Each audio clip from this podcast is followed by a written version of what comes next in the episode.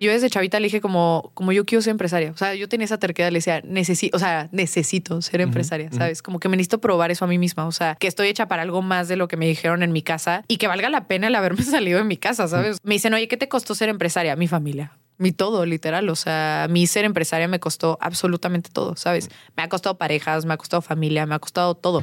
Bienvenidos a Dimes y Billetes, un podcast de finanzas para nosotros los otros. Yo soy Maurice Dieck y juntos aprenderemos de dinero, inversiones y economía. Todo sencillito, con peras y manzanas. Prepárate, que este es el primer día de tu nueva vida financiera. 3, 2, 1. Comenzamos. Bienvenidos a otro episodio de Dimes y Billetes. Tenemos una invitada bien especial, Carla Huerta, CEO de Daisy, pero yo, yo creo que ese título te queda pequeño, Carla, a ti. O sea, eres una mujer chingona, empoderada. Traes un punch brutal. Nos conocimos en Tijuana, Sí. ¿verdad? Siendo conferencistas los dos. Conferencistas los dos. No, había- no habíamos tenido el gusto de, de coincidir hasta, hasta ese momento. Y traes una historia bien interesante y obviamente una historia financiera bien interesante. Que desde el momento que la escuché, digo, claramente no me la platicaste en ese momento, Moris me faneó. yo faneé, ¿verdad? dije, a ver, vamos a investigar a Carla. Y el, el momento en que la conocí, dije, tengo que saber más de ella. Y me puse a investigar.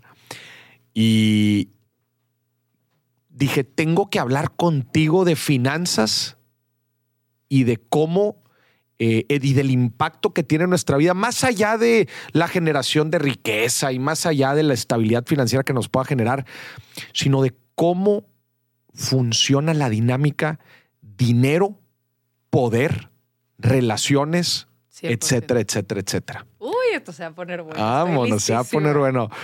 Y, y bueno, pues qué gusto tenerte aquí en el programa. Me, encantaría que nos platiques un poco de, de- de- de tu contexto, este, para que la gente te conozca un poco más. Va, jalo. Ok, primero que nada, estoy un poco enferma. Entonces, si ven que toso, perdón. Y acaba de llegar de Singapur, entonces. Sí, sí, sí. Entonces no he dormido por si de repente ven que Morris me pregunta algo y se me va el pedo. Es, es eso, ¿ok? Este, pues a ver, soy exatleta de alto rendimiento. Eh, estuve en un centro Exatleta de alto de alto rendimiento rendimiento. aquí, en Monterrey, de hecho. En el CARE de aquí. En el CARE, de aquí. ¿Qué hacías? Sí, atletismo. Atletismo. 400 con vallas. Pude haber sido Suana Guevara con vallas. 400 con vallas. Es que yo también era más o menos una atleta de alto rendimiento. Yo, era- yo jugaba básquetbol. Neta. Sí. No, eh, nunca estuve el CARE y fui a la selección Nuevo León y cositas así. Te pero- digo, sí, sí somos como hermanos. Sí, o sea, la- ahí está. Gente, la, la- la gente que nos ve ahora que estuvimos en el link juro. cree que somos hermanos. ¿Usted qué opina? Sí, ¿Seremos hermanos? Galanes. La neta es la altura, ¿cierto? Yo no sé por qué me dicen si está guapa, yo no. No sé qué, no sé qué nos ven juntos, pero bueno. O sea, a ver, mira, el contexto es soy exatleta de alto rendimiento. Me salí de mi casa súper chavita. Me salí a los 14 años. Tengo como. A los 14 años. Sí, tengo como una historia ahí medio densa que ah, ya pueden encontrar por ahí, está regada. este, y ya me salí súper chavita, luego viví un abuso por parte de mi entrenador, me regresé a mi casa como de, hola, ya sabes, este, vuelvo. Pero, pero a ver, ese punto de, de- de salirte a los 14 me interesa entender un poco las implicaciones financieras. Claramente, Todas. a ver, las cifras, por ejemplo, las cifras de, de cómo la gente ha permanecido en, en sus hogares, espe- especialmente por la razón financiera, ha ido creciendo. Antes, en generaciones, por ejemplo, de, de- de mis papás, eh, pues tú prácticamente te, te salías de graduar y ya tenías tu casa, tenías tu familia, tenías tus hijos a la edad a la que mi papá tuvo sus hijos, Mm. este, pues, casi, casi saliendo de, de, Sí, sí. de- de la universidad, ¿verdad? Hoy por hoy, la vida se ha vuelto mucho más cara. Ya no da. Ya no da, Justo claramente. yo escucho mucha gente decir como mis papás a mi edad y yo, mano, pero no es lo mismo. O sea, claramente tus papás maybe podrán tener esa capacidad a la edad y también hay que recordar que antes salías de la carrera y podías tener como posibilidades en el mundo corporativo también mucho más intensas. Mm. Ahorita sales con una licenciatura y es como, Sí, o sea, desde luego que es un punto, pero también las cosas se han hecho mucho más caras. Y eso es, eh, Sí. la inflación ha crecido y el, el- y el, eh, la- el poder adquisitivo no ha, no ha crecido de la misma forma. O sea, los sueldos no han crecido de la misma forma. Entonces, por eso, pues a otras generaciones les alcanzaba más el dinero que a nosotros. Pero a los 14 años. o sea, ¿ven? Ah. O sea, si, si la pregunta va como por la implicación financiera, te puedo decir que yo estaba pa'l perro. O sea, esa es la, la realidad. O sea, yo no tenía para comer. Eh, Pero cuando eres atleta de alto rendimiento y llega como a algún punto, te dan como ciertas becas. Una beca. Pero si lo acabas de decir, o sea, si en el mundo corporativo no te gradúas y te dan 12 mil pesos al mes que espera una atleta. Y más de atletismo. O sea, más de un deporte que es como, ¿no? O sea, te saliste para irte al CARE. Me, no, o sea, me salí para huir de mi casa, esa es la realidad. Y mi alternativa fue el care, ¿sabes? O sea, Ya. al final no tenía, estaba bien chiquita, o sea, no tenía trabajo, Sí, 14 no años, tenía están- dinero, o sea, no es como que tenía mis ahorros, no había dimes y, y billetes, ¿verdad? O sea, como que nadie me asesoraba. Este, no, y me salí, o sea, literal, fue una forma de escapar. O sea, en mi casa había muchísima violencia, había como, o sea, yo literal dije, y ya lo he hecho como en varias entrevistas, yo hubo un punto en el que dije, a mí me van a matar si me quedo en mi casa. Entonces me salí. Y pues, ¿a dónde te vas, Moris? O sea, así me explico. Claro. Entonces se abrió como esta posibilidad y yo dije, oye, de todas las posibilidades que tengo, irme a un centro de alto rendimiento hasta es un honor, ¿sabes? O sea, para mí era como, wow. Eh, ustedes no me ven, pero estoy un poquito alta, entonces de algo tenía que servir. Estamos Y- creo que de la misma altura, ¿no? Sí, Más o menos. sí, pero yo en mujer, sí, sí, sí, too much. Eh, y aquí en México me sirvió un chingo, ¿sabes? Porque estoy enorme. Eh, pero van a hacerte el cuento largo. O sea, literal, no tenía dinero, no tenía ningún tipo de ahorro. Y literal fue que sobrevive con las becas. Y bueno, beca. en los centros no pagas nada. O sea, la realidad es que no pagas renta, no pagas comida, no pagas todo eso. Tu chamba es entrenar. Tu chama es entrenar, la vida ahí prácticamente es gratis y, Sí. y la beca es como un extra. Sí, es un extra que pues si te rifas bien, pues lo puedes ahorrar. Pero ¿Cu- en esos momentos es la no vas beca? a invertir, o sea... Sí, no, no, claro, tienes 14 años. ¿Cuánto era la aunque, aunque hay gente de 14 años en mis programas, eso sí.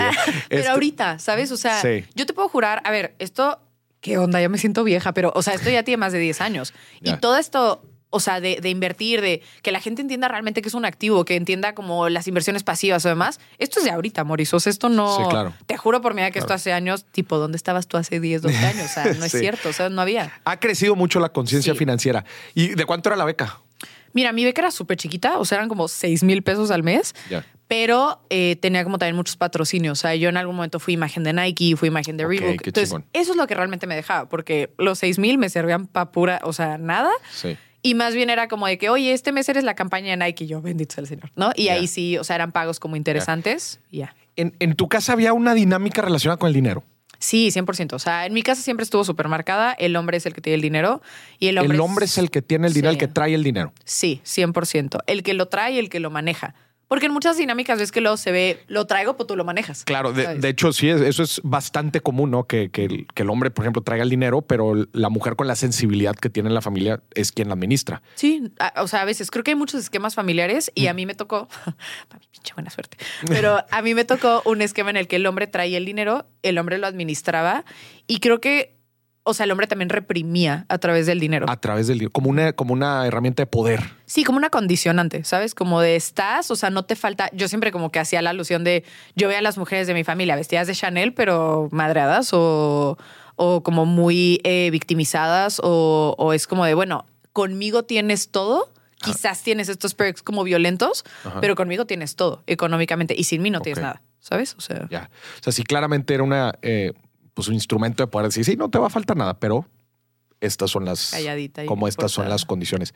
Y, y- y es algo que se daba eh, muchísimo, o sea, en, en- en tu familia y también en otras generaciones, o, o cómo, o cómo, cómo llegó un poco esta creencia o esta forma de. Sí, o sea, por lo, por lo menos en mi familia, ¿sabes? O sea, Ya. 100%, 100%, ay, ya empezó la, la etapa de voz sexy.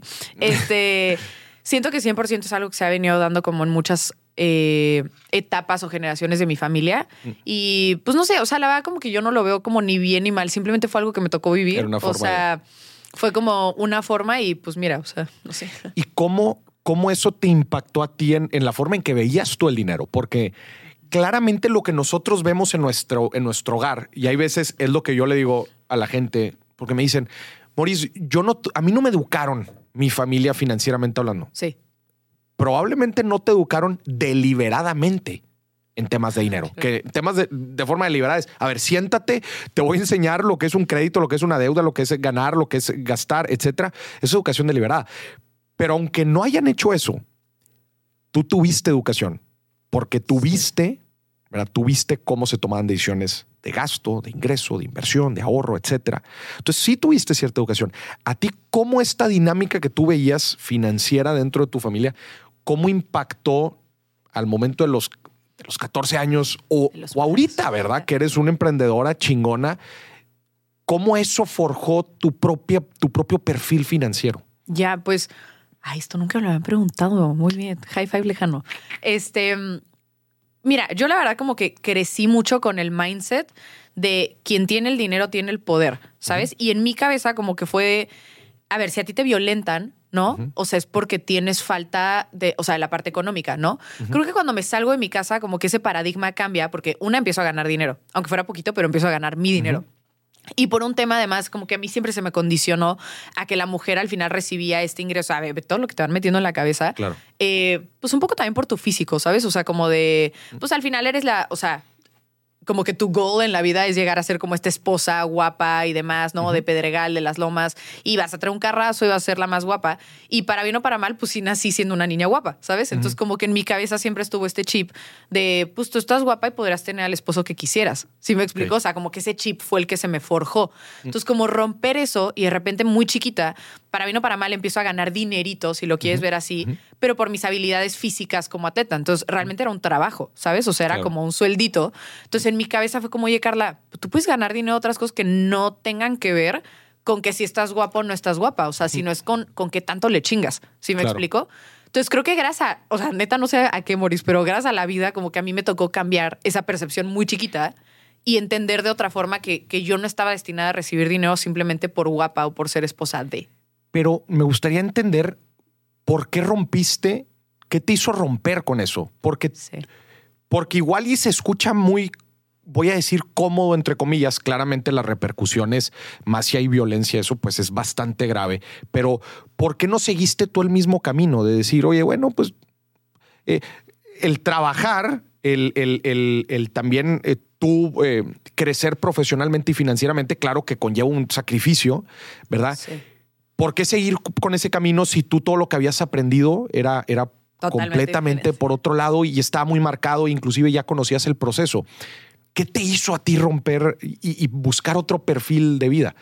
Creo que el tema de la violencia. La violencia. O sea, la verdad. Porque yo me acuerdo de chica. Mira, la verdad, te, te, soy muy honesta, como que mucha de mi infancia la tengo muy bloqueada, ¿sabes? O sea, como que conforme he ido creciendo y a terapias, o sea, de repente me decían, oye, tú a tus 12 años, y yo, güey, no me acuerdo. Me decían, Carla, tienes 20 años, ¿cómo no? Y yo, no me acuerdo, ¿sabes?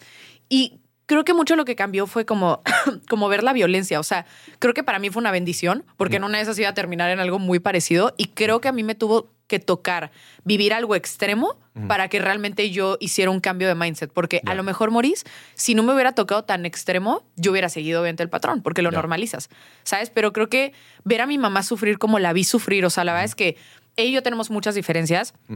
Yo llevo años separada de ella, o sea, no, no tengo idea de ella de hace años, años, o sea, No tienes contacto ni de WhatsApp. No, no, de, pero con nadie de mi familia. O sea, con nadie de tu familia biológica. Biológica. O sea, mi papá biológico, te puedo decir que ya van más de ocho años, o sea, muchísimo. Y mi mamá biológica, siglos, literal.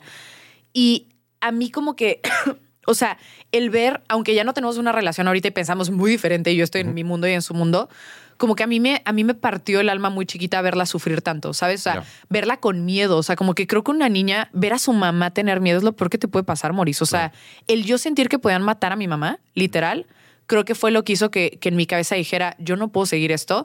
Y en mi cabeza ni siquiera era de, tú consigue otro camino, Carla, era más bien de, ¿tú qué vas a hacer para sacar a tu mamá? O sea, ¿tú qué vas a hacer para evitar que la maten, literal? O ¿tú qué vas a hacer para evitar que maten a tus hermanos? O sea, en algún momento yo pensé eso. Luego mi mamá se vuelve a casar, tiene otro matrimonio, tiene otra hija. A mi hermana yo le saco, media hermana, le saco 15 años, ¿sabes? Entonces cuando yo empiezo a crecer y regreso a la casa, yo ya estoy mucho más grande, ya soy casi un adulto, ¿no? Y tengo una hermanita de un año, dos años. Entonces yo empiezo a ver eso y digo, o sea, me van a matar a mi niña, ¿sabes? O sea, como que yo sentía como, me van a matar a, mi hija, casi, casi, ¿sabes? Entonces como que siento que me cambió mucho el chip por el extremo. Ya. Que viví.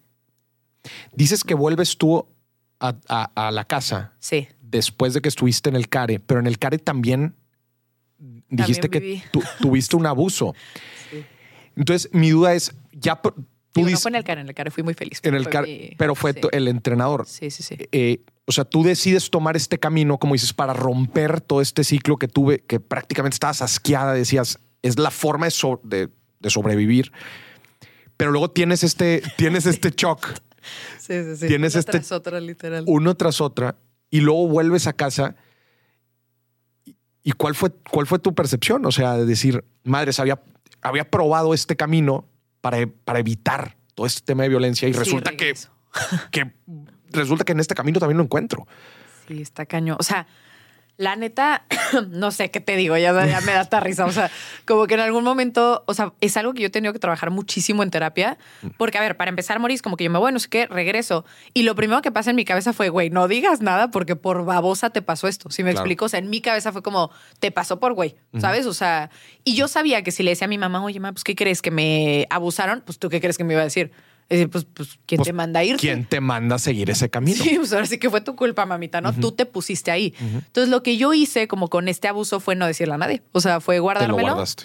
Sí se lo dije a mi gente cercana, a mis mejores amigas, pero tetas, éramos unos mocos, o sea, eh, no le dije a nadie, como que en ese momento las redes sociales no era como un tema que pudieras como de, oye, me pasó esto y se hicieron una revolución, o sea, para bien o para mal, como que creo que eso es muy de ahorita, y me tocó como callármelo, o sea, como que me lo callé, y entonces yo regreso y regreso a la misma violencia. ¿Sabes? Entonces fue como de, ok, te pasó esto, pero esto te pasó a ti, tú eres fuerte y, y ya, como que lo bloqueé. Esa Lo es la realidad. O sea, me encantaría decirte que fui así que la más, pero la realidad es que lo bloqueé, ¿sabes? Fue como, esta herida se tacha. Años después me cargó la chingada con, con haberlo eh, guardado, pero es algo que hoy ya tengo muy trabajado y que creo que nunca se termina de quitar. Pero Te quiero que felicitar, ya- la neta, sí, sí, eh, o sea, creo que se ve que, que, que lo tienes bastante trabajado y, y Sí. sí, me imagino que no debe haber sido fácil. No, fue, a ver, o sea, yo no se lo deseo a ninguna mujer ni persona en este ser humano. O sea, lo que yo viví fue descomunal, ¿sabes? O sea, y haría lo que fuera porque nadie lo viviera, literal. Pero, o sea, para bien o para mal, como que creo que me tocó a mí y por alguna razón he desarrollado una resiliencia muy cabrona. Ya. Entonces, como que digo, pues ya, o sea, me pasó a mí. eh, creo que lo he trabajado demasiado, lo he llorado demasiado, lo he, o sea, como que lo he asimilado demasiado. Y fuera de que hoy en día me tire, como que hasta me, o sea, me motiva, ¿sabes? Es como me pasó esto, güey, qué chingona. O sea, qué onda lo que pasaste y lo que viviste hoy, estás feliz. Y además, toda la gente que me conoce sabe que soy la niña más feliz del mundo. O sea, la, la gente me ve y sabe que yo siempre estoy feliz, literal. Yo te conocí y la neta es que me transmitiste súper buena vibra. Dije, Sí. oye, qué chido. O sea, sí lo, sí lo transmites, ya transmites una, además de energía, una alegría muy padre. Te- la neta te, fel- te felicito. Gracias. Oye, cuando vuelves a, a- a tu casa este, después de este tema, ¿qué sigue? ¿Estudiaste, estudiaste algo o, o- porque te- me imagino que te vuelves a plantear este tema de eh, sigo como persiguiendo mi libertad financiera y mi independencia financiera o sigo el camino que, que, pues, resulta que siempre me habían enseñado? Eh, ¿qué, qué sigue? Uy, aquí es donde se pone divertido, aunque no lo crean. Ah. Este, o sea, a ver, mi familia, las, por lo menos estoy hablando de la familia cercana, ¿sí? O sea, si de repente me sale una prima quinta, o sea, no lo controlo tanto. Mi familia es súper distante, no se llevan entre ellos. O sea, la verdad es una dinámica familiar horrorosa. O sea, no tuve como mucho contacto con mi familia nunca. Siempre estuvieron peleados.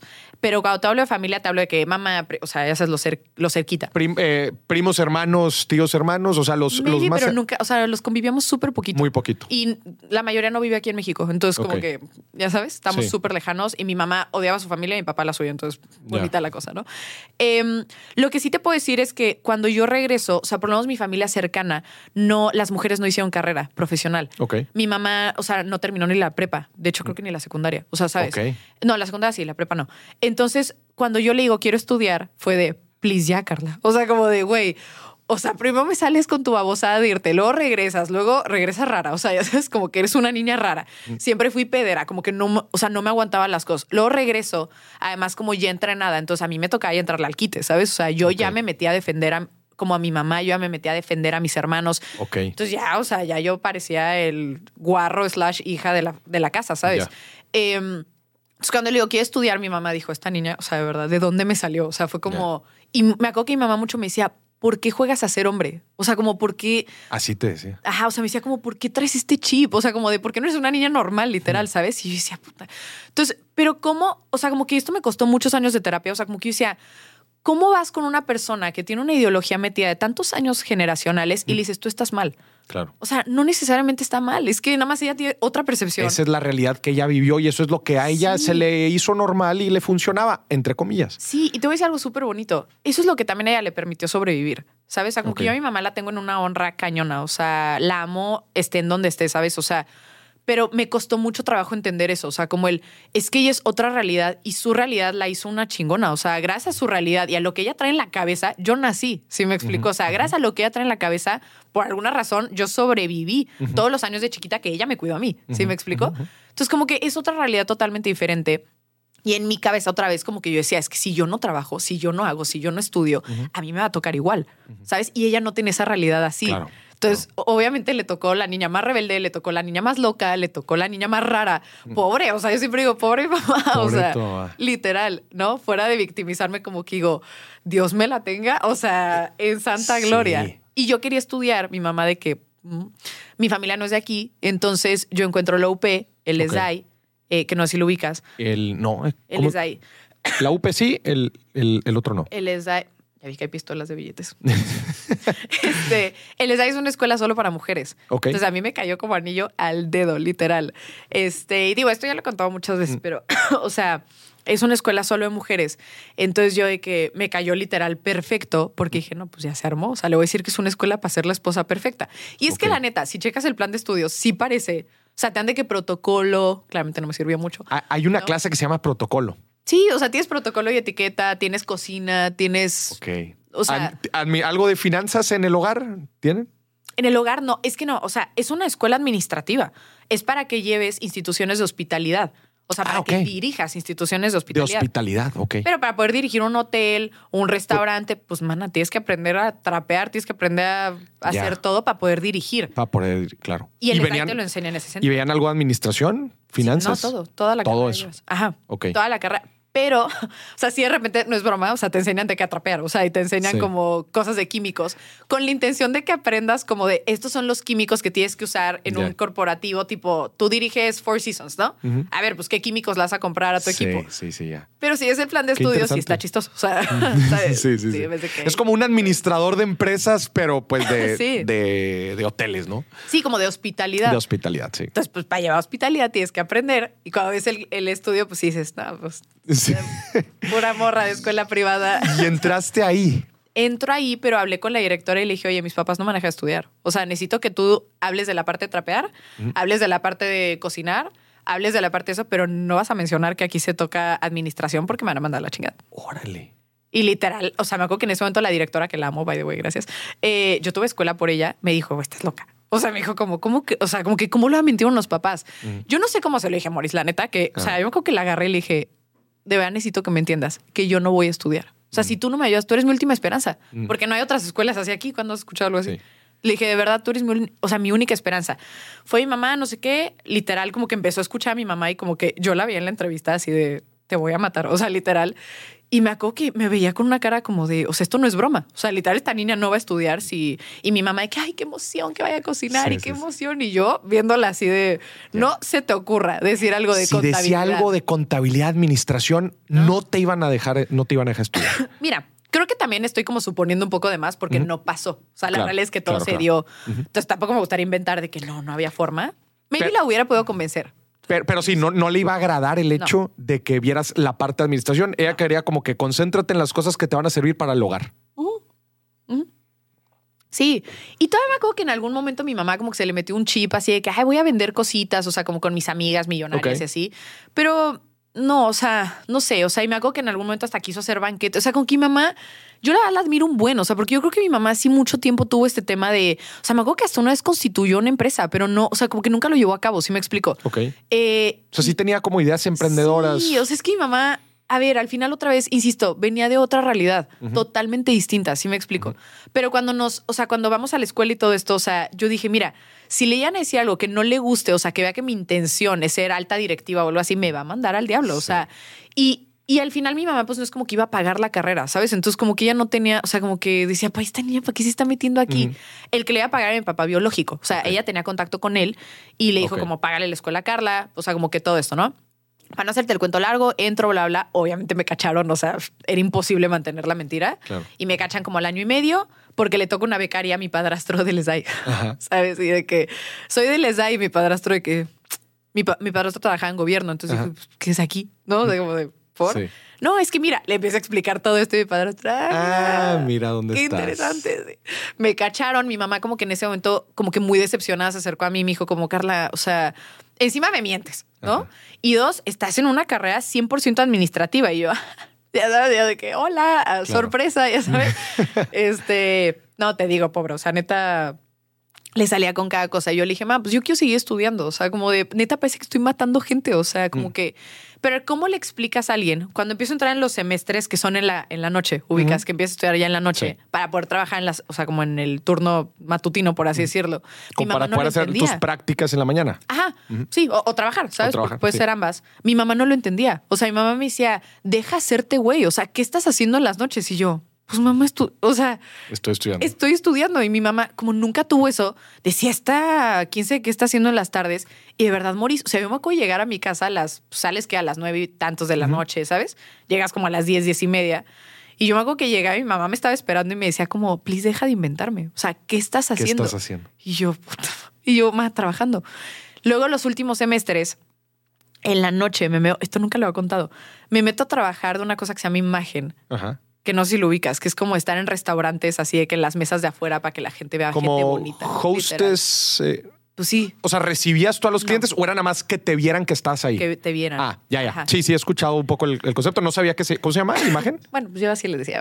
Imagen. Sí, o sea, que, ah. que te. Oye, te pagan literal nada más por estar ahí para que la gente diga, ay, oye, pues sí hay gente guapa. Sí, literal. O sea, bueno, pues una no es modelo rusa, ¿verdad? pero pues sí llama la atención.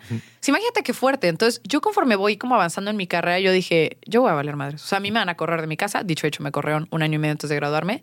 Pero dije, a mí me van a correr de mi casa, no tengo trabajo, estoy estudiando, nadie me está pagando, o sea, no me van a terminar de pagar la carrera. Yo tenía beca además deportiva y académica. O sea, mis papás pagaban nada de la carrera. Y yo dije, tengo que empezar a hacer algo, ¿sabes? O yo voy a valer, o sea, literal madres. Entonces me meto a trabajar en las mañanas en una empresa de tecnología que se llama Watch Me. De ahí me iba a la escuela y en las noches hacía imagen. Y como que todo ese dinero pues lo ahorraba. O sea, yo decía, para cuando me corran. Literal. O sea, yo, yo lo tenía así, te juro, en el ¿Por qué creías que te iban a correr? No, sabía que me iban a correr. Porque mi mamá no estaba de acuerdo con que yo estudiara. O sea, eh, por, eh, por el... Sí, el tarde o temprano iba, iba a tronar y decir, no. Sí, o sea, tarde o temprano iba a tronar y además como que no entendía mi dinámica, no le gustaba, o sea, es la realidad, no le gustaba. Ella estaba convencida que tú deberías de tener la vida que ella tuvo. Sí. De agárrate a alguien. Una pareja y tener una, tener una pareja y listo. Sí. Sí, sí, sí. Pero no podía tolerar que, tú, que, que, quisieras hacer otra cosa. Sí, porque además, o sea, si te pones a pensarlo, Maurice, o sea, no lo entendía. Déjate que no quisiera. O sea, mi mamá como que me decía. No le cabía en la cabeza ah, mucho me, decía como, es que esto no es hotel. Algo que me decía como, esto no es hotel. Yo le decía, mamá, pero estoy estudiando y trabajando. O sea, como que no, no me estoy yendo de peda, no estoy de que desmadrándome, tengo los mejores promedios. O sea, como que yo le decía, de verdad, como ponte cabeza fría y analiza lo que estoy haciendo. Y yo le decía, mamá, yo te puedo sacar de esto. O sea, como que yo le decía, tú apóyame, güey. O sea, apóyame, déjame estudiar, déjame trabajar, déjame ser la niña así de dieces que soy, déjame trabajar en las noches, échame el paro, porque ella me decía, es que no quiero que mi esposo, o sea, en ese momento su esposo vea que estás llegando a estas horas, porque se da cuenta que estás trabajando. ¿Sabes? Yo había de imagen, a veces llegaba a la una, dos de la mañana. Me decía, ya no le puedo inventar que está saliendo. Y yo, o sea, como que yo vivía una vida que decía. ¿Y por qué la pareja no quería que, que estuvieras trabajando? Ah, pues, pues, traen el mismo, traen el, mismo la, misma la misma mecánica. La misma mecánica. Entonces mi mamá me decía, yo ya no puedo como mentir por ti. O sea, por eso te digo, mi mamá no, no fue una persona mala, mm. pero le tocó otro contexto y le tocó tener que mentir para defender mi contexto. Y llegó un punto en el que colapsó. Porque ella ya no le podía decir a la pareja, ay, Carla se fue de peda. Y yo de que, sí, uh. Pero este, hablando ahorita específicamente de, de la pareja de tu mamá, o sea, era una forma otra vez de, ejercer control sobre ustedes y veía como una amenaza el hecho de que tú te activaras financieramente. Claro, Maurice, porque, o sea, ponte a pensar. Que en el momento que empieza a hacer su lana. ¿Cómo, cómo? Imagínate lo que yo causaba en su esposa. Sí, O sea, la morra loca trabajando y yo, ma, yo toda sacada adelante. Sí, no, pues. Esta morra se me está saliendo del corral, ¿sabes? O sea, me va, me va a... me, la va a coco washar, yo la quiero tener aquí. Exacto. Y entonces la pareja se empieza a dar cuenta que mi mamá me empieza como medio. O sea, como que mi mamá está entre la espalda y la pared. Esa es la realidad. O sea, no la pongo ya como la mala. Mi mamá estaba por una parte con una pareja que la controlaba financieramente y que también le decía, está mal que tu hija trabaje. O sea, está mal. le metía todavía más ese chip. Y por el otro lado tenía una hija que le decía, yo voy a trabajar más que nadie y yo te voy a sacar de aquí. Entonces mi mamá, así. Claro. ¿Sabes? De, le hago caso a la babosa que todavía no gana lo suficiente como para ni mantenerse ella. O, ¿no? A mi esposo que al final es el quien me da esta vida. Entonces, yo le entiendo, o sea, está muy cabrón. Entonces, deja de poder mentir por mí, yo matándome, o sea, yo desarrollé hasta una enfermedad hormonal y todo porque no, no comía bien, no dormía bien, o sea, me estaba matando literalmente. Imagínate, trabajar en la mañana, estudiar, trabajar de madrugada, o sea, y todo ese dinero yo lo fui ahorrando. Y un día llego a mi casa y mis cajas en la calle y yo... y yo, Las cajas en la calle. Ya. Literal. O sea, ya me había corrido. fuerte. Y yo, puta, ¿qué hago? Yo en ese momento tenía un novio y le marqué y yo, ¿qué hago? O sea, le dije, mis casas, o sea, mis cajas están en la calle. Le dije a la gente de seguridad de mi casa, como, ¿qué onda? Me llevaba muy bien con ellos y me dijeron, como, cara, pues, ¿qué te decimos? No, o sea, como, pues nos dijeron que empacáramos todas tus cosas y las sacáramos. Y yo, ¿no? Que o, o te apaciguas y que le entres o que te pases a retirar. Y yo, fuck. Entonces le marqué a mi pareja y yo, ¿qué hago? O sea, yo me acuerdo que desesperada. O sea, yo dije, a mí me da un paro cardíaco en cualquier momento, ¿sabes? Y le dije, ¿qué hago? Y me dijo como algo súper sabio y me dijo, Carla, yo sé que, o sea, estás como entre el ir y venir, pero me dijo, tu mamá ya decidió por ti. O sea, mi vida, ya están las cajas afuera. O sea, no es como que te dijo empaca, Sí. ¿sabes? O sea, ya te sacó. O sea, como que más bien ahorita decide, o te apaciguas y cambias todo por lo que has trabajado y te vuelves a meter y te callas, ¿no?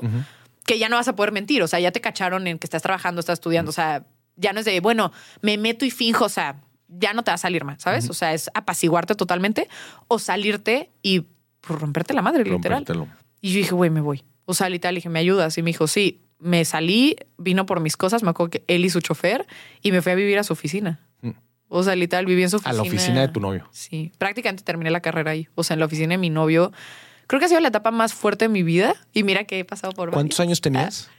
Pues no sé, un año y medio antes de graduarme. 20... ¿21, 20? No, no, un poquito más. 22. Ahorita tengo 27. ¿Qué? Ya. O sea, ¿qué se graduó? Ah, Yo como este, 22, como- 23. Sí, haz de cuenta. Ajá, como 22. 23. Em, pues ya nada, o sea, me fui ahí. Después mi novio me dijo como, oye, te apoyo. Y me acuerdo que me empezó a pagar un City Express. Mm. Plus el de periférico. Ah. Eh, me empezó a pagar un City Express y literal ahí viví. O sea, y ahí terminé mi carrera. O sea, entre eso, casas de amigas, o sea, como Ya. que iba O sea, campechaneando. estuviste cada semana. mientras que te graduabas. mientras que me graduaba. Ya.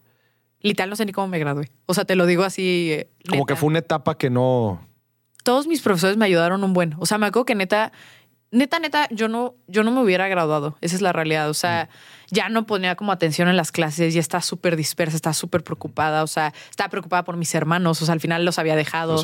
Eh, no podía tener contacto con ellos. Ahorita ya de que Instagram y así, pero les juro por mi vida que hace unos años no había como esta apertura en las redes, ¿sabes?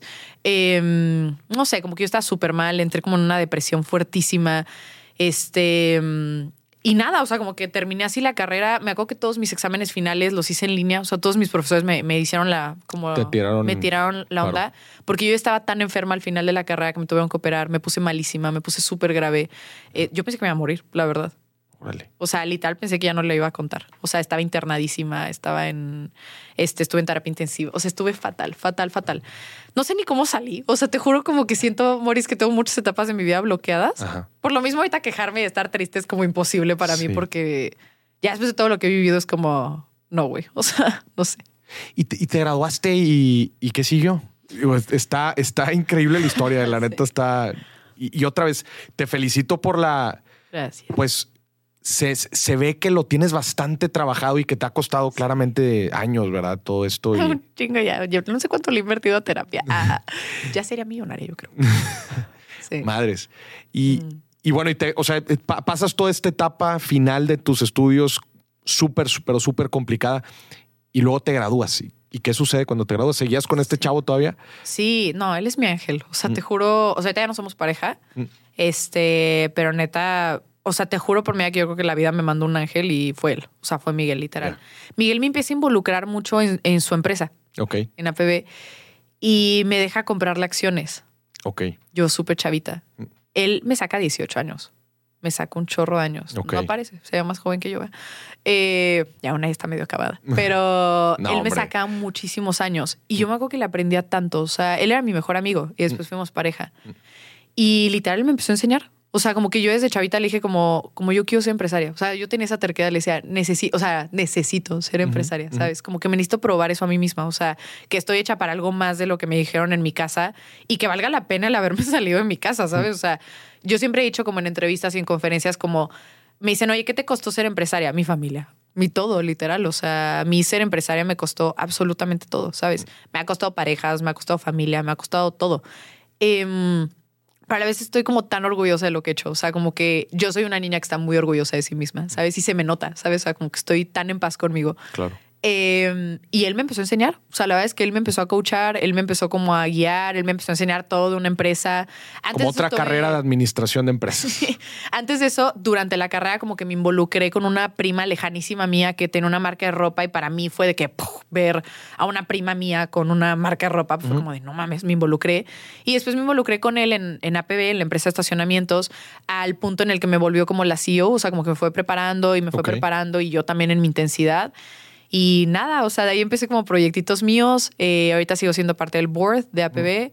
Eh, empecé a emprender en otras cosas y pues ahorita Daisies. O sea, si hacen las cuentas, tengo 27. O sea, la realidad es que todo lo que les cuento. Estás chica, sí, no nada. acaba, acaba de pasar. ¿Cómo llegas a Daisies? Para que la gente sepa, pues Daisies es una, es una aplicación de eh, wellness enfocada a la mujer, de salud mental en la mujer. Ya vieron de dónde sale. Ah. Oye, pero qué interesante, o sea, qué interesante tu perfil siendo CEO de esta aplicación. Platícanos un poco cómo llegas a, a Daisy. Sí, a ver, yo no la hice, la hace Caterín Darán y Manuel Darán, el hermano, e Isabel Salas, o sea, un grupo de tres chavitos, la verdad, para mí brillantes. O sea, Ellos son eh, de México. hmm, de San Luis y Guadalajara. Los hermanos de San Luis y ella de Guadalajara, eh, Isabel.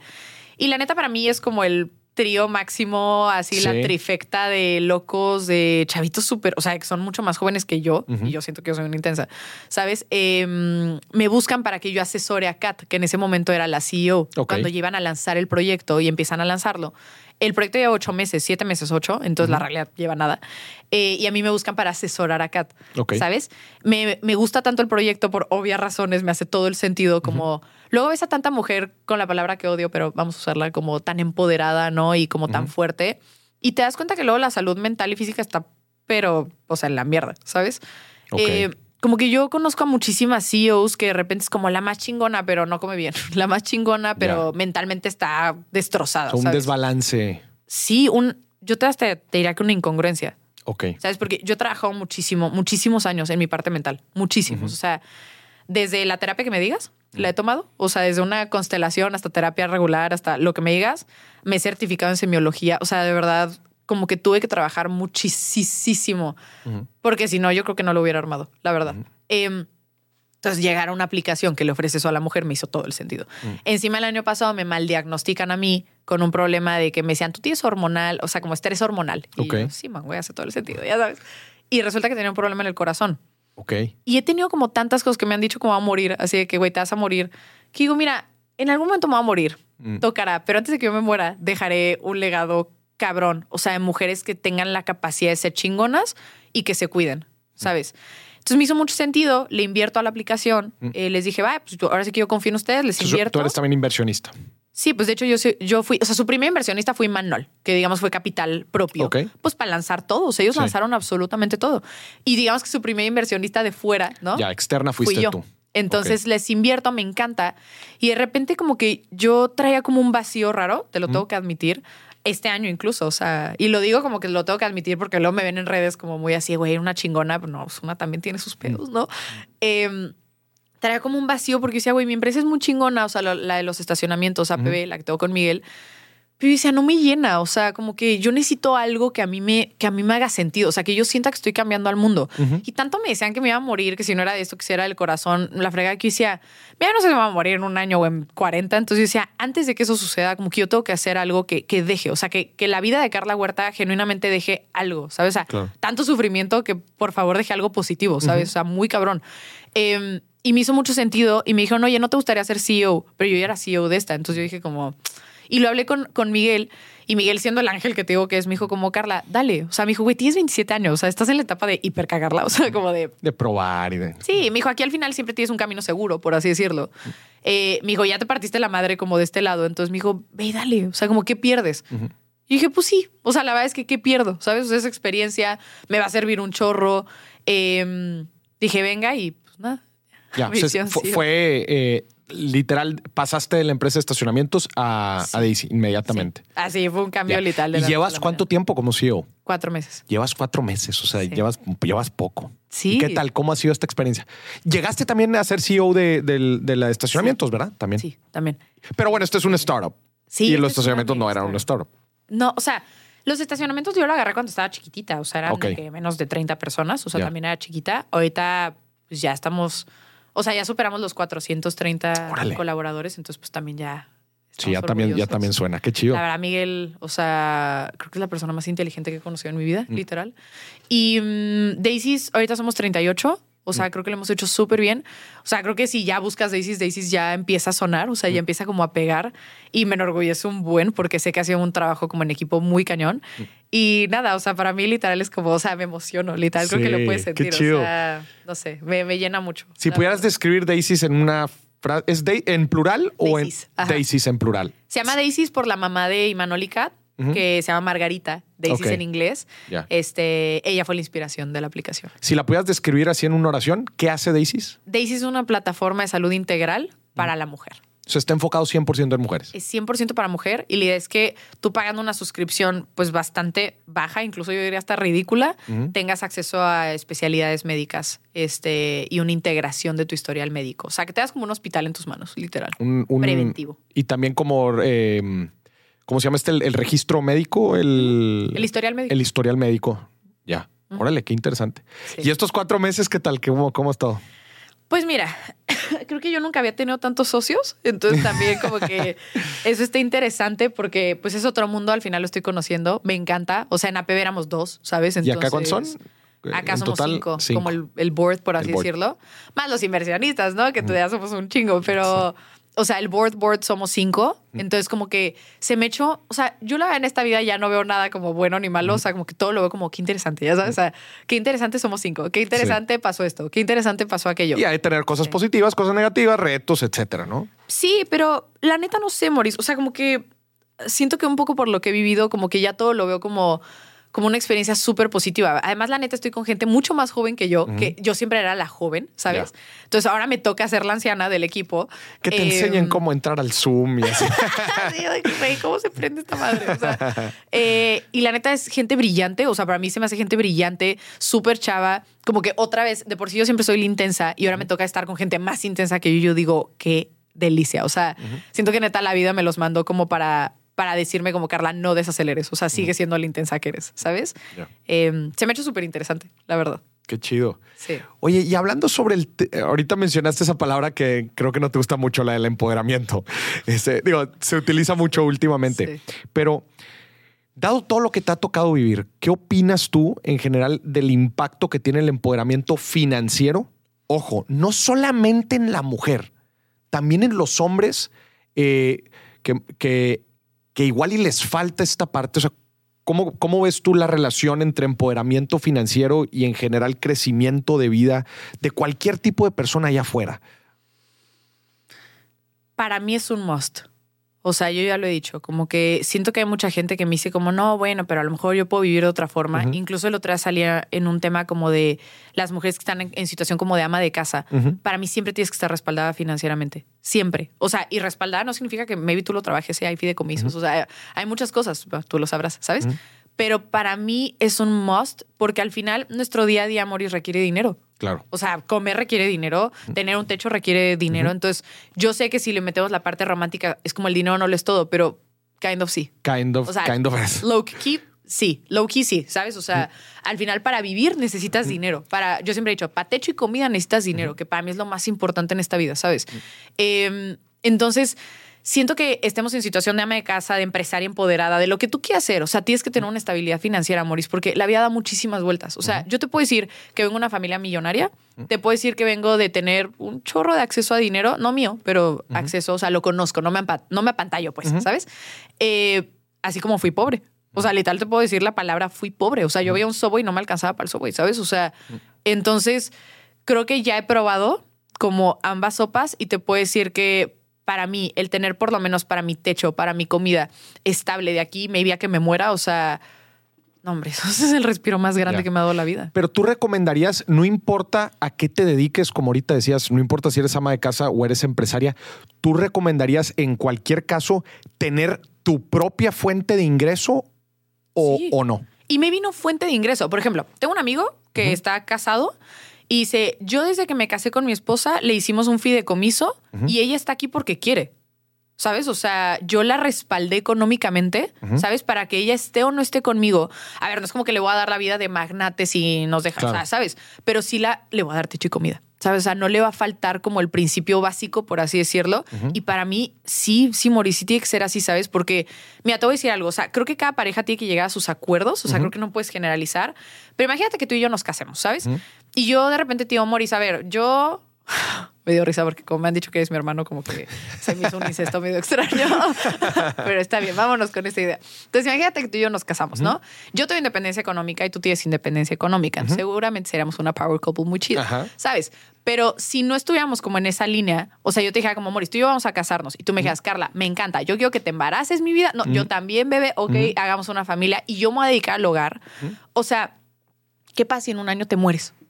Sí, claro o sea, deja tú, ni siquiera pongamos el panorama de eres un ojete, o sea, porque también me choca como eso, ¿sabes? O sea, al final los hombres, y voy a decir algo maybe un poco polarizado, pero me vale, o sea, como que sí lo quiero decir. O sea, al final escucho a muchas mujeres decir como, este ojete no me dio dinero, y es como, este ojete te abrió su fuente, su fuente económica, y así como la abrió, la decidió cerrar. O sea, no te quiero decir que está bien o está mal. Obviamente hay un tema de ética y valores que hay en el Inter, pero ¿a poco vas a depender tu futuro de un tema de valores y ética que tú no controlas? Porque tú no eres la otra persona. Entonces, para mí lo correcto sería decir, ok, tú quieres que yo esté en ese estatus. A ver, ¿me quiero meter yo en ese estatus de mamá, de ama de casa? Sí. Ah, perfecto. Sí, ¿te has sentido a ti? Sí. Ok, perfecto.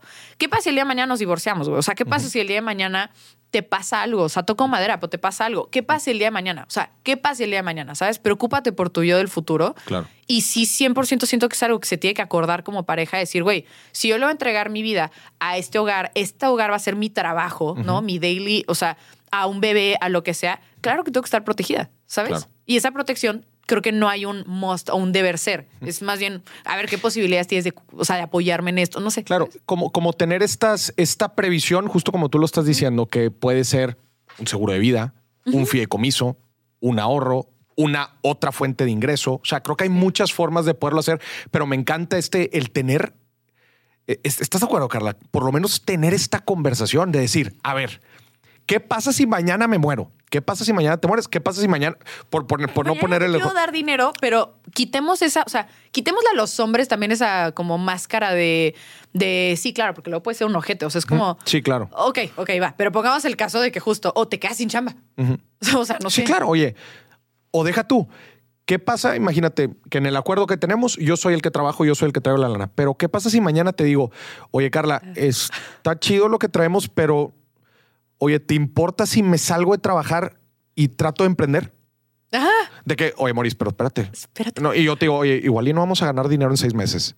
¿Sabes cómo son los negocios? Oye, pues, igual y la vamos a tener que meter. Fuiste ameno. ¿Verdad? O sea, sí, sí me explico. O sea, pues, digo, la gente se va inmediatamente a, ah, este, ¿qué pasa si te dejo? Ah, ¿Cómo le vas a hacer? No, pero ¿qué pasa si pasan cosas como estas? No, oye, mi sueño siempre ha sido emprender.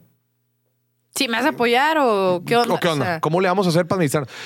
Desde eso hasta enviudar, ¿no? Como decías, oye, ¿qué pasa si te mueres? Oye, podrías, podrías administrar todo lo que sea que queda, oye, que el seguro, que el fideicomiso, lo que sea, lo que sea que sea. O sea, el, creo que le... Si Morris y yo terminamos juntos, ya hay aquí una plática. De decir, güey, se habló. Se habló aquí, lo firmamos. Si Morris tiene alguna pareja, hija, pásenle el link. no, a ver, Carla, pero estás de acuerdo. O sea, creo que el primer paso es empezar a tener las conversaciones.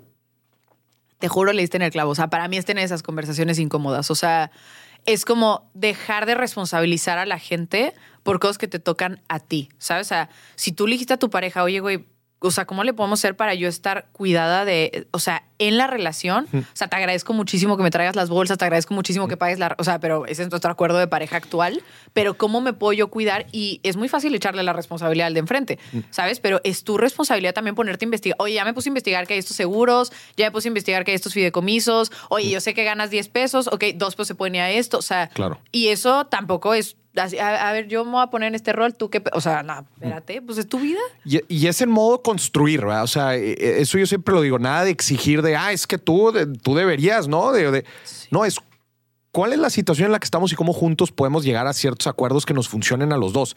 Porque luego también me ha tocado ver, y me ha tocado verlo en hombres y mujeres, que eh, se ponen, no, esa es tu responsabilidad, ¿no? Como lo platicamos ahorita. No, el dinero, eso te toca a ti. Pero justamente no se ponen a pensar, oye, ¿qué sucedería en caso de ABC? Y, Ah. y también creo que toca mucho, la neta, Maurice. O sea, más como de, de las mujeres hacia los hombres, la verdad. O sea, por Sí. un esquema social que tenemos. O sea, no. O sea, that's what it is, ya sabes. Creo que está cambiando bastante, pero creo que el esquema social al que estamos adaptados es las que se van a poner en esa situación. Yo sé que no todas, ya sabes. O sea, pero las que nos llegamos a poner en esa situación de, oye, eh, yo voy a ser ama de casa y tú me mantienes, normalmente se da entre eh, yo ama de casa mujer, tú hombre eh, ¿no? Sé que hay casos diferentes. Eh, y creo que, insisto, es tu responsabilidad poner las cartas sobre la mesa, poner las opciones y decir, oye, yo me quiero sentir cuidada de esta manera, ¿sabes? O sea, para que esté o no esté contigo, porque también eso es amor. O sea, para mí el amor es o sea, el amor incondicional es te amo a pesar de, ¿sabes? Y maybe ese a pesar de es maybe no estar contigo, Claro. ¿sabes? Entonces, si yo te voy a dedicar 10 años de mi vida a darte un hijo, a cuidar de tu hogar, a lo que sea, es un acuerdo de pareja, pero yo tengo que estar cuidada, porque en estos 10 años yo no voy a generar. Claro. En estos 10 años yo no me voy a ir a una oficina. En estos 10 años yo no voy a hacer esto. Entonces, se me hace súper válido también, pero tú tienes que poner las cartas sobre la mesa, a ver con qué te sientes cómoda, acordar. Y yo no creo que, o sea, bueno, no sé, es que otra vez no puedes generalizar, pero yo siento que si te pones como en ese esquema, o sea, tu pareja te va a cuidar, ¿sabes? Pero pues también del amor al odio, pues de repente, o sea, cuando amas tanto a alguien, creo que esa pasión te puede llevar también de repente al otro extremo y ahí es donde de repente entramos con el tema de es que ya no me dejó dinero y este ojete y es como, pues sí, pero tampoco hubo los acuerdos nunca, Ya. ¿sabes? Sí. Me encantó lo que dijiste ahorita. Creo que nunca lo había hablado de esa forma, pero está súper interesante. Hablar de dinero y de finanzas es hablar de amor. Sí. Como que, como normalmente yo lo comunico, es hablar de, fin- hablar de finanzas es hablar de un proyecto de largo plazo con alguien, De vida. de vida. Entonces, si yo lo que le digo a la gente, si, así te llegan en el crédito. y es De- como, Oye, vamos a casarnos, pero Carla, primero me vas a pasar tu, tu buró de crédito, Sí, ¿eh? sí. Quiero ver ahí tu historial. No, pero me encanta. Hablar de finanzas es hablar de amor porque te preocupas por la otra persona. Y no es un control, Maurice. O sea, creo que en el 100%. momento, o sea, creo que en el momento en el que ya te pones en esa posición de yo quiero estar contigo y con mi pareja voy a ver cómo cuidarte, aunque no estemos en la relación, Mm. para mí ahí es. O sea, morra, dale todo el anillo a él, ¿sabes? O sea, Claro. para mí eso es amor. O sea, el yo decirte, a ver, ahorita yo estoy enamorada de ti, tú estás enamorada de mí, sí, buenísimo. Ok, eh, oye, tú estás en tu trabajo, sí, te sientes seguro, sí, ok, yo voy a hacer esto, ¿cómo le hacemos para que yo también me sienta segura? Y a pesar de que no estemos juntos, yo pueda tener esto, ufa. O sea, ahí es donde de verdad. Ahí mero. O sea, tipo el ejemplo de mi amigo, ¿no? Que digo, ella tiene un fideicomiso, o sea, y él siempre me dice, esta mujer nunca le va a faltar nada en la vida, o sea, si está aquí es porque quiere estar conmigo, o sea, es porque me ama. Y digo, puta, qué chingo, o sea, eso es amor. Claro. ¿Sabes? Y para mí las parejas, o sea, a mí me ha tocado ya la gente que, o sea, me conoce como en redes así, sabe que, o sea, he tenido novios y también he tenido novias. Eh, y bueno, no sé, tenía una novia eh, y, y novios. Y la verdad es que para mí, o sea, se los digo desde un parado, por eso lo saqué al tema, o sea, porque no se los digo desde un parado cómodo de a mujer y siempre han con hombre, qué chingona, y mi ex tiene 18 años más, dice, "Ay, pues está, ¿no? Eh, se los digo desde un parado responsable de que en todas mis parejas, o sea, yo también he aportado. Y te puedo decir que o sea, en una relación siempre tiene que ser como yo tengo esto y tú tienes esto. Y no necesariamente tiene que ser económico, ¿no? Pero yo tengo esto, ¿no? ¿Tú qué tienes? A ver. Claro. ¿Qué- qué pa- es como un dominó, así de. ujú. ¿no? Y dices como, güey, yo puedo aportar esto, yo te puedo cuidar de esta manera, yo te puedo aportar esto, yo te puedo. Ah, chingón. Y llegas a un acuerdo o no, ¿sabes? Y se los digo desde un parado a mis 27 años como súper responsable de que he tenido parejas de todo tipo en las que me ha tocado poner de más, me ha tocado poner igual y me ha tocado poner menos. Así que tengo todos los panoramas, literal. Ya. Y justamente, como dices, no es solamente lo que se aporta es dinero en una relación. Se aporta tiempo también. Y hay diferentes. eh, Juventud. claro. Ju- Juventud. Mi colágeno. No, que colágeno. Y a ti, como, a ver, después de todas las diferentes dinámicas que te ha tocado vivir y que te ha tocado ver. ¿cuál te gustaría que fuera tu dinámica en el futuro? Mm. Digo, ya sé, yo sé que obviamente se depende, puso ya denso. se puso denso. ¿Cuál te gustaría a ti que fuera la dinámica? un vodka. Ah, no, no tomo. Este. ¿No tomas? No. Consejo. Ah. Ah, soy una señora, literal. ¿No tomas entonces? ¿Y eso? Pues no me acostumbré. ¿Nun- ¿Nunca te, te gustó? Como que no aprendí. ¿Ni una cervecita? ¿Un tequilita? Que ya lo teníamos aquí listo. No, soy de hueva, perdón, bebé. Pero no, como que nunca aprendí y luego me tomo una chela y estoy peda, entonces como que digo, mira, ¿para qué? ¿Cuál sería tu Este, dinámica ideal de pareja? ¿Cuál sería mi dinámica? O sea, eh, haz tu cartita Santa Claus aquí dices. Ah, acabo así de me. cortar, no. Ah, Acabas de cortar. Sí. Eh, Hijo, no, entonces yo está te diría, nah, no, no, no, cero. O sea, yo te diría que mi carta ideal sería Primero empezar por mí, la neta, porque es que, tío, siento que es bien fácil exigir. O sea, es bien fácil decir, uh, también mamaría. O sea, nada, Sí, de querer, pues acá un milloneta, ¿sabes? Pero lo primero es que yo te diría como que yo quiero estar preparada para, para genuinamente tener una relación en la que yo pueda ofrecer todo independientemente si me lo ofrecen o no, ¿sabes? O sea, como que yo sí quiero estar preparada para en una relación yo decir, güey, ¿quieres que te mantenga yo? Yo te mantengo. ¿Sabes? O sea, y sí lo he ofrecido en otras relaciones, ¿sabes? Eh, o de que yo mantengo a tus papás, me rifo. O sea, ya sabes lo que sea necesario. Eh, como que quiero yo estar primero en ese punto de mi vida de decir, a ver, tengo este proyecto de, de trabajo, me siento cómoda con esto. La, la trabajo mucho en mí. O sea, como que soy una persona que trabaja muchísimo como introspectiva. Eh, como que quiero ser la mejor versión que pueda para mis parejas. La yo considero que siempre he sido una excelente novia, la verdad. Eh, y si pudiera hacer mi carta, una, la verdad, yo creo que me gustaría tener novio. ¿Mm? novio. Em, siento que me gustaría tener una pareja que trabaje muchísimo en, o sea, como en, en su persona, porque al final yo siento que soy una niña súper trabajada y no puedo estar con alguien que no se haga responsable de su mierda, porque para mierdas yo traigo un chorro y si no te las aviento, entonces no voy a tener una pareja que me las aviente a mí, ¿sabes? Creo que esa es una. Quiero tener una pareja que sea feliz, o sea, literal, o sea, que, que la ves una persona feliz, o sea, estable, eh, que pueda haber una mansión y diga, puta, qué felicidad, pero pueda haber un taco tirado en la calle y también le dé felicidad, porque yo soy muy así, ¿sabes?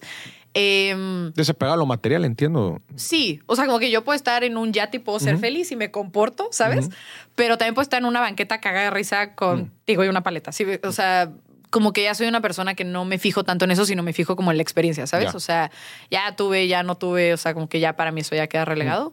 Eh, pues no sé, o sea, como que quiero una pareja feliz, ¿sabes? O sea, creo que para mí eso sería lo más importante. Pero financieramente hablando, como dices, te gustaría, te gustaría estar en una relación en la que tú puedas, este, independientemente de la situación de la otra persona, en la que tú puedas sacar las papas del horno, por ejemplo. Sí. O sea, siempre me ha gustado estar con personas chingonas, porque al final lo voy a decir al chile. O sea, yo me considero una persona muy chingona y me considero una persona, o sea, que le ha luchado cabrón. Entonces creo que no podría estar con alguien que como que no se exija, ¿sabes? O sea, como que me, no sé, como que al final la base del amor es la admiración y eso Claro. está, com- o sea, comprobadísimo. Entonces creo que yo no podría estar con alguien que no se admire. O sea, deja tú que yo lo admire, o sea, que no se admire, que no diga, oye, soy un chingo. ¿Sí me explico? Sí. Eh, creo que ahí partiría mucho de mi admiración. Y no sé, o sea, sí. O sea, una persona que se admire, que sea feliz, que, que sea chingón, que sea, que sea una persona como bien hecha, ¿sabes? Y que podamos compartir. Y si a mí me toca entrarle al quite, le entro con todo lo que tenga. O sea, yo feliz. ¿Sabes? Ya, no sé. qué chingón. Ay, Oye, currículum. ¿y Oye, ¿qué viene para adelante eh, en tu vida y en, y en Daisies también? O sea, ¿qué, qué, qué te motiva del futuro? Yo quiero mi unicorn. ¿Sí? O sea, ¿Van a llegar a ser unicornio? esperemos. O sea, mi sueño Hola, siempre de ha los sido- próximos dos años vienen retadores ¿eh? en el tema de Venture Capital. Va a estar duro, sí. Y ahorita la verdad se vino como un retroceso raro, Sí, o sea, sí, como duro. Mm. tú lo sabes, o sea, como todo el tema de Silicon, inversiones, así, siento que Se a la TAM le agarraron ¿no? miedo. Mm. Esa es la realidad. No se paró un chingo. O sea, ojalá fuera O poquito. sea, como que en los. eh, mi lectura fue que en los próximos, en los pasados dos años, como que se abrió mucho la llave y llegaron todos los unicornios mexicanos, y, pero en un plazo de dos años, pero luego como que ahorita ya se dieron cuenta que, a ver, eh, baja la llave. Sí, buen timing, ¿eh? Sí. Muchas gracias. Eh, sí. ya, no añadiría más. 100%. Es, es más o menos eso, ¿no? ¿Esa es tu lectura, es la que has tenido? Sí, o sea, como que cuando yo me empecé a clavar con esto, yo veía y yo decía, "Puta, ya sabes, qué buen momento. Y en cuanto empezamos la nuestra fue como de, no, o sea, como que siento que a la TAM le agarraron mucho miedo, la verdad. Y siento que hay mucha incertidumbre en el mercado en general ahorita. Como que siento que hace unos años decía, no, sí invierte aquí este tipo de startups. Y ahorita hay tantas startups, hay tanto aceleramiento no fundamentado que siento que los inversionistas dicen, puta, ¿ahora qué le meto? Son un poco más cautelosos. Muchísimo. Oye, Carla, ¿quieres tener hijos? Fíjate que si me hubieras preguntado eso hace un mes, te hubiera dicho que ni de. Un mes. O O sea, de un mes para otro cambiaste la perspectiva. O sea, hace un mes hubieras dicho que no. Me han preguntado mucho eso. O sea, a lo largo de mi vida, creo que por muchos traumas que tenía, mi respuesta siempre era no hay poder humano. O sea, literal era de no, no, no. Y estaba muy chiquita además. Entonces me lo preguntaban y yo en ese momento me imagina preña y yo decía ni de pedo. O sea, aquí no hay forma, ¿sabes? Em, justo ahorita que corté, como que me reformulé mucho esa pregunta y dije como, no, obvio sí quiero. O sea, ¿sabes? Nada más no es el timing. O sea, tengo 27 años. Como que ahorita tengo otros objetivos, pero siento que sería súper buena mamá. ¿Cómo, las, ¿Cómo educarías a tus hijos e hijas financieramente hablando? Uy, no, pobres. Dios me los bendiga. Ah. A ver. Yo siento que. Yo siento que haría niños muy responsables en todos los sentidos. Ay, nunca me han preguntado esto. Ah. Eh, siento que harían niños muy responsables, o sea, niños que se hagan cargo, sobre todo que entiendan el valor del dinero, porque siento que cuando te lo dan es muy fácil como menospreciarlo. Entonces, que valoren cabrón, o sea, el dinero, que valoren de dónde viene, lo difícil que a veces puede ser conseguirlo, eh, lo fácil que también puede ser conseguirlo, si, ¿no? O sea, si estás alineado, si le chingas bien, o sea, como que pues, es un tema de, no sé, echarle ganas. Eh, y creo que haría como niños muy responsables con tú quieres tu crecimiento, tú inviértete, ¿sabes? O sea, como que no, nunca tengas miedo, no seas codo, no seas marro con autoinvertirte. Es algo que yo he hecho y veo los resultados hoy en día. Y ya, o sea, como que haría niños muy responsables financieramente hablando. Qué chingón. Oye, Carla, por último, me gustaría que le dieras un mensaje a la gente. Tú los vas a educar, by the way, financieramente. Te los voy a mandar. Oye, güey. Sí, aquí lo recibimos. Oye, este, ¿qué mensaje le darías a la gente eh, que igual va entrando en el tema de finanzas? Este, la verdad es que me, me llama mucho la atención la gente que me, me escriben y la verdad es que me escriben de, de un gran rango de edad. Es lo que me llama la atención. Me escribe gente que va, va está ya en sus 50, por ejemplo, y que dicen, madre mía, cómo me hubiera encantado haber aprendido un poco de esto cuando estaba joven. E igual me escriben algunos jóvenes que me dicen, híjola, co- con, este, con esta energía, con esta vibra de, de quiero empezar a hacerlo bien y sé que es importante hacerlo bien desde temprano. ¿Qué mensaje le darías eh, en torno a todo lo que has aprendido financieramente en tu vida y todo lo que te ha impulsado también adentro de tu estabilidad y crecimiento? ¿Qué mensaje le darías sobre, sobre, sobre adentrarte al tema de finanzas personales y aprender a tomar decisiones de dinero? Ya, vamos a empezar con ese suspiro. Ah, eh, uno, yo te diría tener un plan. Por ejemplo, cuando la gente llega a trabajar para mí, muchas veces llegan y me dicen como, oye, Carla, quiero un aumento, ¿no? Y yo, ok, ¿para qué? Y se quedan así como, pues, Que, te valgan. Para te vale madre. O sea, como que me he dado cuenta, Moris, que ni siquiera saben responder. Ok. O sea, la, la gente que trabaja para mí no vea esto y use esto de. Sí, por "Ah, favor, no lo vean. Sí, sí, no mames. O sea, pero siento que usan mucho eso como, como de, güey, necesito más dinero. Y es como, ok, ¿para qué? Y no te saben decir. O sea, es como, no, pues para tener más dinero. Y es como, ajá, sí, pero ¿para qué? O sea, y ni siquiera es para juzgar la respuesta, nada más es, o sea, te has planteado qué harías con 10 mil pesos más al mes. O sea, no sé, ya sabes. Em, siento que lo primero que les diría es, se ha vuelto una moda el tema de invertir y yo les diría que es una moda sanísima porque todos deberíamos de, para empezar, ahorrar, no me dejarás mentir, todos. Pero el ahorro, tampoco me dejarás mentir, it's not enough y de hecho hasta sale peor, ¿no? O sea, como que tienes que invertir, o sea, tienes que ahorrar y tienes que invertir. Digo, Como- nunca sale, nunca sale peor, pero hay algo de lo que te estás perdiendo. Nunca te sale peor, pero might as well también, como dice una amiga, pues también gástatelo, inviértelo en ti. O sea, con el tema de la inflación y así, pues así tienes que ser como más inteligente o ganarle eso, ¿sabes? Entonces es como ahorrar, invertir. Eh, y yo te diría como, primero ponle una meta a eso, ¿sabes? Porque si nada más estás como invirtiendo a lo güey, o sea, está padre, pero siento que ni siquiera buscas los vehículos adecuados porque pues no sabes ni para qué lo quieres. no sabes ni para qué. O sea, dices, ay, tengo mil pesitos. Ah, buenísimo, y los voy a meter aquí. ¿Por? ¿Para ¿No? qué? Sí. No, güey, porque me va a dejar tan, o sea, pero para, o sea, ¿no? Sí, claro. Es como que yo lo primero que les diría es como siempre tengan un para, o sea, no tanto un por o un cómo, porque eso lo van a sacar. O sea, puedes empezar ahorrar o invertir de que puedes invertir con 50 pesos. O sea, no es tanto el, eh, el cómo, sino el vehículo. Y, y para mí, el vehículo te lo da el para qué. Claro. ¿no? Entonces, primero pregúntense como para qué. Eh, segundo, yo te diría también como ponte metas claras, ¿no? Porque a lo mejor, eh, o sea, no sé, como que traemos una responsabilidad financiera de que el que diga que no invierte ya es como un baboso. O sea, es como, güey, qué oso que no invierta. ¿Sí me explico? Y yo la verdad te lo, te lo digo, Morisa. Cuando yo empecé a invertir, me metí un chorro como en las criptos, me di en la madre, nadie me avisó, ¿sabes? Espero no hayas Eh, invertido en FTX. no, no fue ahí, pero me fue peor, no te preocupes. Uh, Este. Me metí a las criptos, luego empecé a comprar inmuebles. También los inmuebles traen su trick que nadie me había contado, ¿no? Eh, o sea, como que he invertido en muchas cosas, luego empecé a invertir. ¿En qué, te en- en qué te topaste los inmuebles?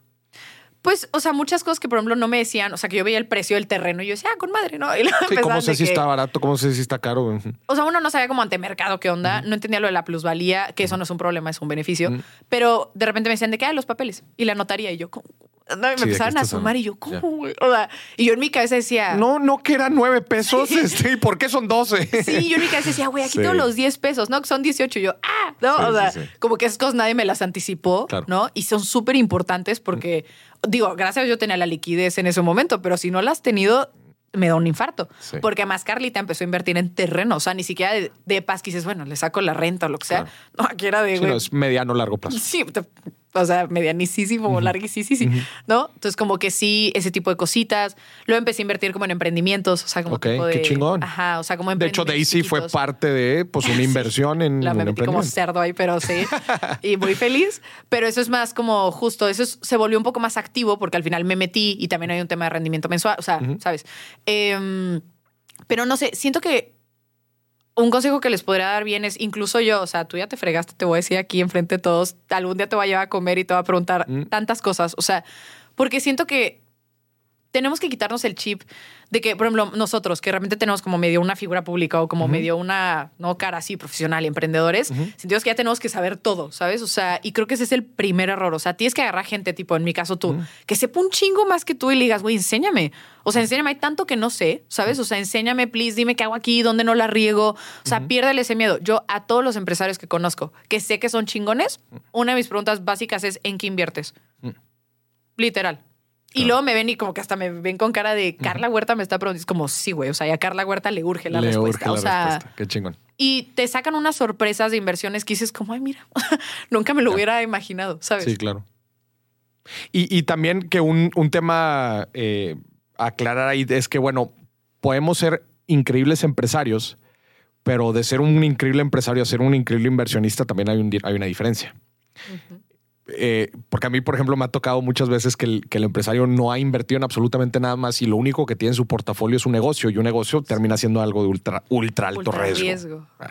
Pero está, pero está interesante. Me gusta. me gusta, me gusta la, la, la dinámica. Sí. Eh, Y entonces tú inviertes en negocios, inmuebles y criptos. Bueno, criptos ya no, ya no vale, pero. O sea, creo que creo que estoy muy diversificada, pero creo que not enough. O sea, creo que me gustaría incluso aprender más, por eso te digo que ya, valiste. Ah, pues aquí no la aventamos. Públicamente lo voy a decir. ah, no, pues he invertido en inmuebles, he invertido en negocios. O sea, he intentado diversificar conforme a mi edad y conforme a como mis riesgos en seguros de vidas, en retiro. O sea, como que he invertido en lo más que he podido, en lo que mi cartera también me ha dado chance. O sea, pero tienes los, los fundamentos, los tienes bien chingones. Ahorita lo que me dijiste de tus metas claras, porque tus metas al final de cuentas definen tu perfil de inversión y tu perfil de inversión define en qué vas a invertir y la gente se va hasta el paso 3. Este, eh, eh, el paso 3 es el primero. Y eso es un típico error. Sí, pues al final de cuentas vas a estar fondeando una cuenta que igual y la bolsa se va a caer eh, 30% en lo que va el año. Vas a decir qué miedo, este dinero no iba a ir. Pues no, papá, no era la mejor forma de empezar a invertir. Entonces, Sí. me, me- me gusta que los fundamentos los trae y yo los traes. Y yo creo que eso es lo más Estudié importante. Ah. Pero yo creo que ese ese es el, el primer paso para empezar a tomar buenas decisiones de inversión. Sí, Te porque si no vas, gracias. O sea, vas y te metes de que ahí, ya- no quiero decir marcas porque no sé si estés sponsored, pero, o sea, te metes a estas típicas wallets que es como compra acciones, ¿no? Así las famosonas, ya saben Sí. ustedes cuáles.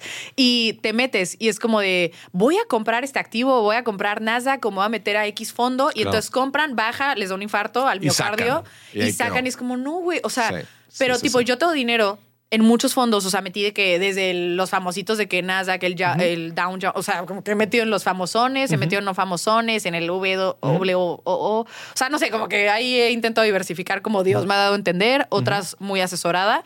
Y te puedo decir que de repente veía que mi dinero caía y, y por ejemplo, mi pareja me decía, güey, saca eso. O O sea, como ¿qué, de- ¿qué está de pasando? O sea, corre. Yo le decía, no, porque por ejemplo, este plan que tengo aquí es para 10 años. Sí, claro. Entonces claro. va con madre. Ya sabes, de Sí, hecho, sí, le voy a meter más ahorita que está negativo, ¿sabes? O sea, claro. pero como que no me da el infarto. Y las que tengo chiquitas, tipo los emprendimientos que casi, casi parece préstamo, que le digo como, güey, te meto esto, yo te acelero así y me das en tanto y no les va bien ahí si me da un infarto. O sea, pero siento que Pero siempre hay que diversificar. Y entiendes el riesgo al que te estás involucrando y también, y- también entiendes el, el monto a que, que tienes. Pues claramente no todo tu dinero está en ultra alto riesgo y eh, que sepas que puedas, que puedas perder. Por lo menos esa es mi lectura así de entradita. Sí, maybe me vas a cagar tú, pero No, pero lo haces muy bien. La neta te felicito. Lo haces muy, muy bien. Este, tienes unos fundamentos muy, muy chidos. Ya nos aventaremos ahí el, el cotorreo. ¿Eres feliz? muy, Mucho. muy. O sea, muy, te lo juro, siento que te estoy en una etapa de mi vida en la que como que me estoy conectando mucho conmigo y Sí. estoy como haciendo lo que yo quiero y Ya. aunque de repente, pues ya la gente que, que según yo me iba a acompañar como en ese camino de repente cambia, o sea, como que luego hasta me siento mal de que no me siento mal, o sea, me siento muy feliz ahorita. Ya. Qué chido. Sí. Creo que that's life. Such is life. Such literal. is life. Pues es que no sé, o sea, como que ya después de tanta mamada que he vivido, o sea, como que digo, güey, ya no, no puedes vivir triste, o sea, no puedes vivir enojada, o sea, como que literal tienes que ser, o sea, tienes una responsabilidad contigo, güey, tienes una deuda contigo de ser feliz, o sea, ya me toca. Y Literal. ahora que eres, que estás empezando, digo, llevas también ya rato, pero eh, empieza a ser pública, eh, ¿te gustaría, ¿te gustaría reconectar con tu familia? No, No, lo tengo súper claro. eso lo tienes muy claro. Sí, súper, súper claro. O sea, te voy a decir por qué no. O sea, yo estoy abierta a en cualquier momento tener algún tipo como de conversación y ya las he tenido. O sea, las tuve, de hecho. Em, pero siento que nuestros caminos ya se fueron por caminos súper diferentes. O sea, demasiado. Ya pasó demasiado tiempo. Yo lo que le he dicho a los dos, y bueno, en general a toda mi familia, porque no me hablo con nadie de mi familia, de que abuelas, tías, o sea, nada, Nadie. nada, nada. Eh, solo mi hermano, porque él también lo corrieron, entonces vivió una situación muy similar a la mía. Pero te puedo decir que yo estoy abierta a si algo les da paz a ellos, o sea, estar abierta para ellos, ¿sabes? O sea, como de, oye, te quiero escuchar, o, o te quiero, no sé, pedir perdón, o quiero que incluso que me pidas perdón. O sea, como que si yo poseo un vehículo para que alguien esté feliz, o sea, yo lo que quiero es que mi familia esté feliz. O sea, no porque yo no esté en sus vidas les Ya. deseo algo malo. Entonces, como, no, no. Entonces, si yo les puedo servir en algún momento para eso, literal, de que si algún día ven esto, o sea, tóquenme la puerta. O sea, yo estoy abiertísima, ¿sabes? Pero que yo los quiero en mi vida, no los quiero, porque sé que es gente que no me suma y sé que ya nuestros caminos fueron demasiado diferentes y sé que ahorita me toca como enfocarme a mí y crear mi familia. Eso es lo que quiero. O sea, más bien como hacer mi familia, ¿sabes? No, fregón. Oye, Carla, pues muchísimas gracias eh, por toda tu, tu, tu testimonio, por tu historia, por toda la carnita financiera y no financiera que nos dejaste aquí en, en, en el programa. Y otra vez, la neta, te felicito por, por tu resiliencia, por tu fortaleza y voluntad. Y qué fregón que estés haciendo ahorita lo que te gusta. Qué fregón que también estés inspirando a mucha gente, porque lo haces. Eh, y estoy seguro que, que le vas a cambiar mucho la perspectiva a la gente que nos está escuchando y viendo. Pues ojalá. No, la neta, yo te felicito a ti. O sea, yo la neta les tengo que decir que soy tu súper fan. O sea, cuando yo te conocí, yo era tu fan. Bueno, soy tu fan, la neta, pero, o sea, como que lo era. Porque tú fuiste la primera persona que me empezó a enseñar como de finanzas. Ay, que qué te chido. dieras cuenta. Ay, ¿sabes? muchas gracias. Y como que, o sea, siento como muy bonito ver a alguien que yo admiro, que me diga como, como felicidades. Es como, qué cabrón. O sea, como que me da una felicidad Ay, máxima. qué chido. Pero no sé, o sea, siento muy cabrón como haberte visto, te encontré en Vic, me acuerdo. Y empecé a escuchar todo Ah, en de ti. en Vic, en el, el- el audiolibro. El con mi audiolibro. Pam. Te empecé a escuchar, o sea, como todo de ti. Yo decía, algún día lo voy a conocer. O sea, como que algún día quiero que me, o sea, como que me enseñe o aprenderle en general, como humanamente, ¿sabes? Y no sé, estoy muy contenta y la neta, felicidades por lo que has hecho. No, Estás hombre, cabrón. muchísimas gracias. Pues, pues es parte de, de, de- de todo este caminar también encontrar a gente que, que está haciendo cosas chingonas y estoy seguro que, que seguirás inspirando a mucha gente. Y gracias por ser parte aquí de Dime si Billetes. Qué emoción. Gente, y a todos ustedes que nos estuvieron viendo, gracias. Esto fue otro episodio. Carla, eres una fregona. Hasta la próxima.